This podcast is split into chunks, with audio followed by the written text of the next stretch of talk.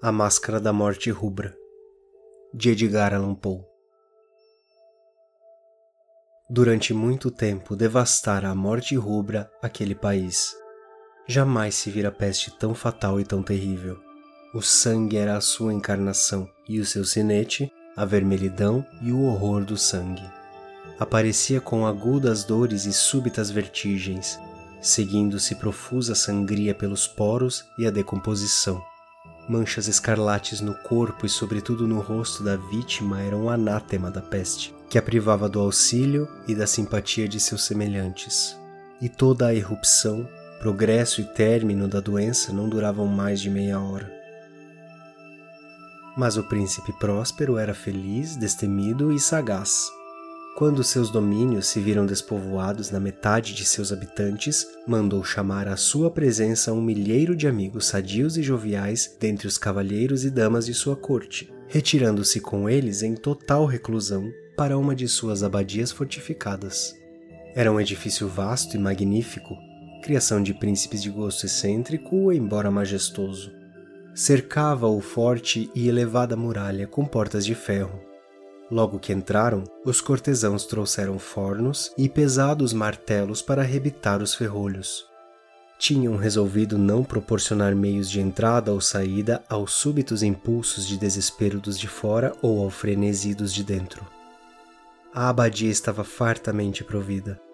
Com tais precauções, podiam os cortesãos desafiar o contágio, que o mundo exterior se arranjasse por si. Enquanto isso, de nada valia nele pensar, ou afligir-se por sua causa. Providenciara o príncipe para que não faltassem diversões. Havia jograis, improvisadores, bailarinos, músicos. Havia beleza e havia vinho. Lá dentro, tudo isso e segurança. Lá fora, a morte rubra. Foi quase ao término do quinto ou sexto mês de sua reclusão, enquanto a peste raivava mais furiosamente lá fora, que o príncipe próspero ofereceu a seus mil amigos um baile de máscaras da mais extraordinária magnificência. Que voluptuosa cena daquela mascarada! Mas antes, descrevamos os salões em que ela se desenrolava.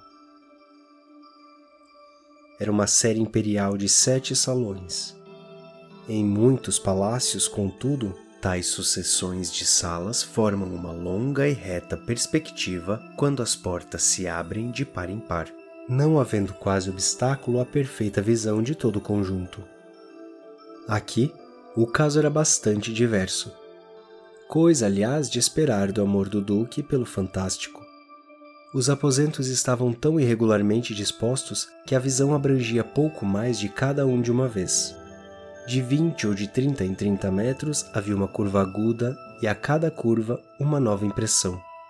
À direita e à esquerda, no meio de cada parede, uma enorme e estreita janela gótica abria-se para um corredor fechado que acompanhava as voltas do conjunto.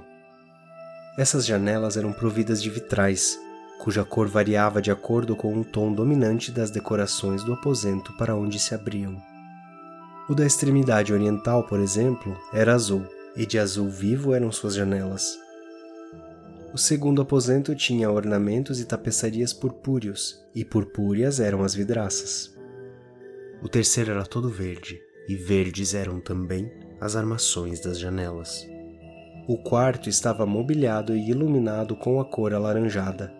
O quinto era branco e o sexto roxo. O sétimo aposento estava totalmente coberto de tapeçarias de veludo preto, que pendiam do teto e pelas paredes, caindo em pesadas dobras sobre um tapete do mesmo material e da mesma cor. Mas somente nessa sala a cor das janelas não correspondia à das decorações. As vidraças ali eram escarlates, da cor de sangue vivo. Ora, em nenhum daqueles sete salões havia qualquer lâmpada ou candelabro em meio à profusão de ornamentos dourados que se espalhavam por todos os cantos ou pendiam do forro. Luz de espécie alguma emanava de lâmpada ou vela dentro da série de salas. Mas, nos corredores que acompanhavam a perspectiva, erguia-se em frente de cada janela uma pesada trípode com um braseiro que projetava seus raios pelos vitrais coloridos e assim iluminava deslumbrantemente a sala, produzindo numerosos aspectos vistosos e fantásticos. Na sala negra, porém, o efeito do clarão que raiava sobre as negras cortinas através das vidraças tintas de sangue era extremamente lívido e dava uma aparência tão estranha às fisionomias dos que entravam que poucos eram os bastante ousados para nela penetrar. Era também nesse salão que se erguia, encostado à parede que dava para o oeste, um gigantesco relógio de ébano. O pêndulo oscilava para lá e para cá, com um tic-tac vagaroso, pesado, monótono. E quando o ponteiro dos minutos concluía o circuito do mostrador e a hora ia soar, emanava dos pulmões de bronze do relógio um som claro, elevado, agudo e excessivamente musical, mas tão enfático e característico que de hora em hora os músicos da orquestra viam-se forçados a parar por instantes a execução da música para ouvir-lhe o som e dessa forma, obrigatoriamente cessavam os dançarinos suas evoluções e toda a alegre companhia sentia-se por instantes perturbada. E enquanto os carrilhões do relógio ainda soavam, observava-se que os mais alegres tornavam-se pálidos e os mais idosos e serenos passavam as mãos pela fronte, como se em confuso devaneio ou meditação. Mas quando os ecos cessavam por completo, leves risadas imediatamente contagiavam a reunião os músicos olhavam uns para os outros e sorriam do próprio nervoso e loucura, fazendo votos sussurrados uns aos outros para que o próximo carrilhonar do relógio não produzisse neles idêntica emoção. E, no entanto, passados os 60 minutos, que abarcam 3.600 segundos do tempo que voa, ouvia-se de novo outro carrilhonar do relógio, e de novo se viam a mesma perturbação, o mesmo tremor as mesmas atitudes meditativas. A despeito, porém, de tudo isso, que esplêndida e magnífica folia!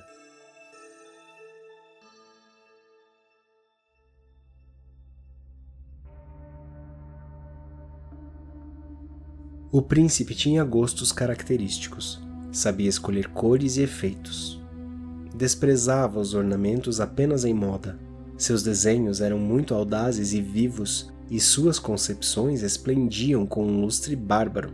Muita gente julgava louco, mas seus cortesãos achavam que não. Era preciso ouvi-lo, vê-lo e tocá-lo para se estar certo de que ele não o era. Por ocasião dessa grande festa, dirigira ele próprio em grande parte os mutáveis adornos dos sete salões e fora o seu próprio gosto orientador que escolhera as fantasias mas não havia dúvida de que eram grotescas. Havia muito brilho, muito esplendor, muita coisa berrante e fantástica. Muito disso que depois se viu no Hermani. Havia formas arabescas, com membros e adornos desproporcionados. Havia concepções delirantes como criações de louco. Havia muito de belo e muito de atrevido, de esquisito, algo de terrível e não pouco do que poderia causar aversão. Na realidade, uma multidão de sonhos deslizava para lá e para cá nas sete salas. E esses sonhos giravam de um canto para outro, tomando a cor das salas e fazendo a música extravagante da orquestra parecer o eco de seus passos.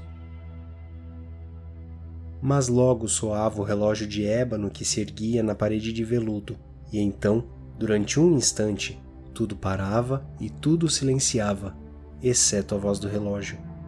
Os sonhos paravam como que gelados. Os ecos do carrilhão morriam.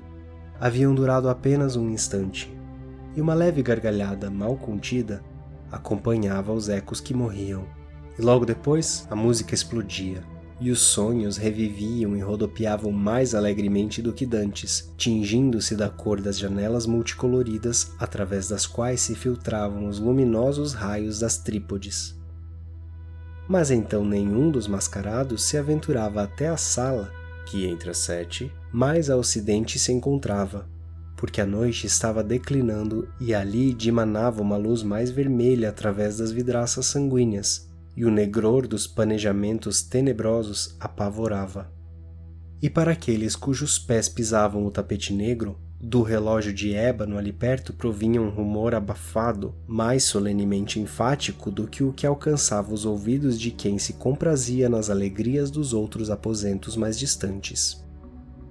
Mas esses outros aposentos estavam densamente apinhados, e neles palpitava febrilmente o coração da vida. E a folia continuou a rodopiar, até que afinal o relógio começou a soar meia-noite. E então a música parou, como já disse, e aquietaram-se as evoluções dos dançarinos, e como dantes, houve uma perturbadora paralisação de tudo.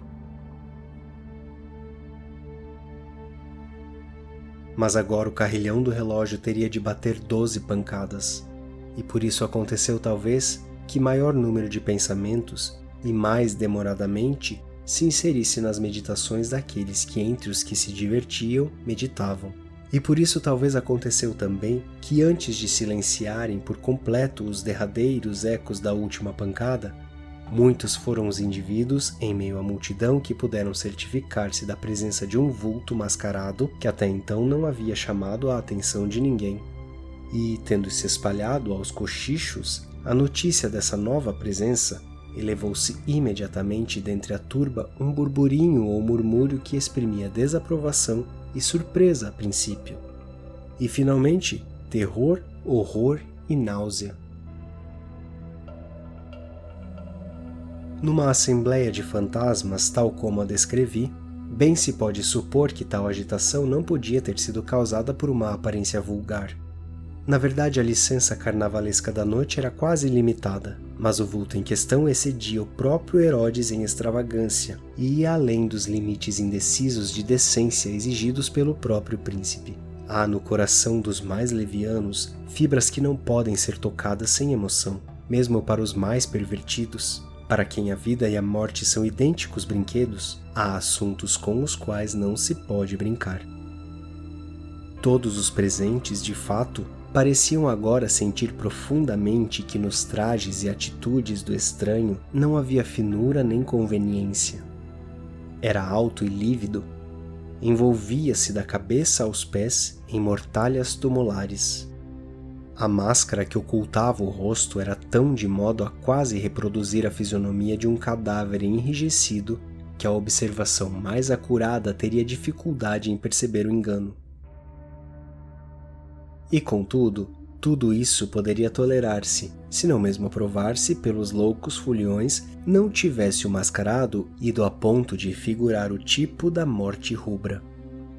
Seu traje estava salpicado de sangue, e a ampla testa, assim como toda a face, borrifada de horrendas placas escarlates. Quando os olhos do príncipe próspero caíram sobre aquela imagem espectral, que em movimentos lentos e solenes, como se quisesse representar mais completamente seu papel, rodopiava aqui e ali entre os dançarinos, viram-no ser tomado de convulsões, a princípio um forte tremor de pânico ou repugnância, para logo depois enrubescer-se de raiva.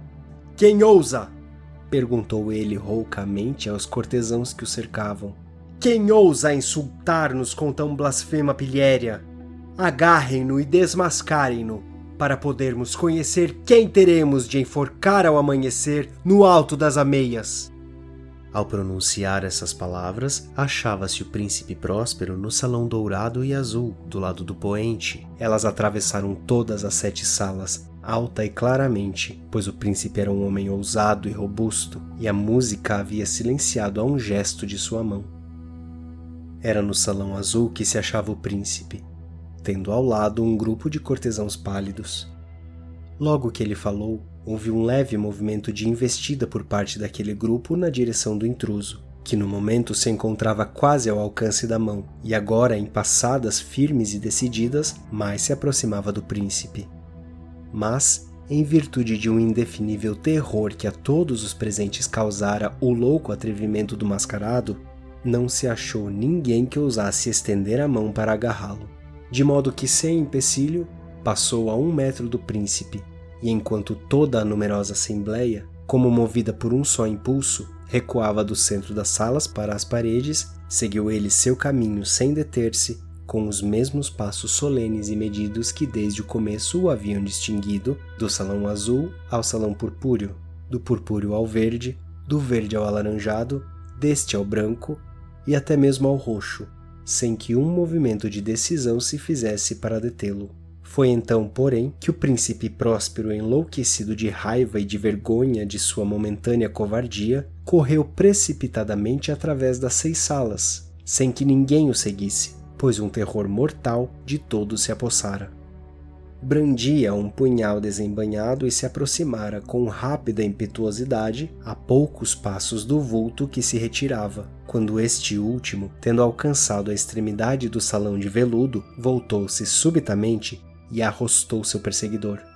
Ouviu-se um grito agudo e o punhal caiu cintilante sobre o negro tapete, onde logo instantaneamente tombou mortalmente abatido o príncipe próspero.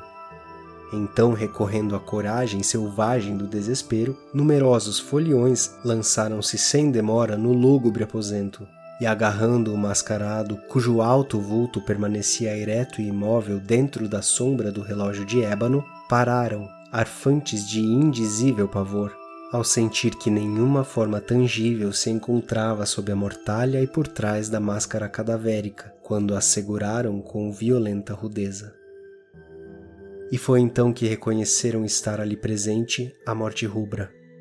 Ali penetrara como um ladrão noturno, e um a um foram tombando os foliões, nos salões da orgia orvalhados de sangue, morrendo na mesma posição desesperada de sua queda. E a vida do relógio de ébano se extinguiu com a do último dos foliões, e as chamas das trípodes expiraram, e o ilimitado poder da treva, da ruína e da morte rubra dominou tudo.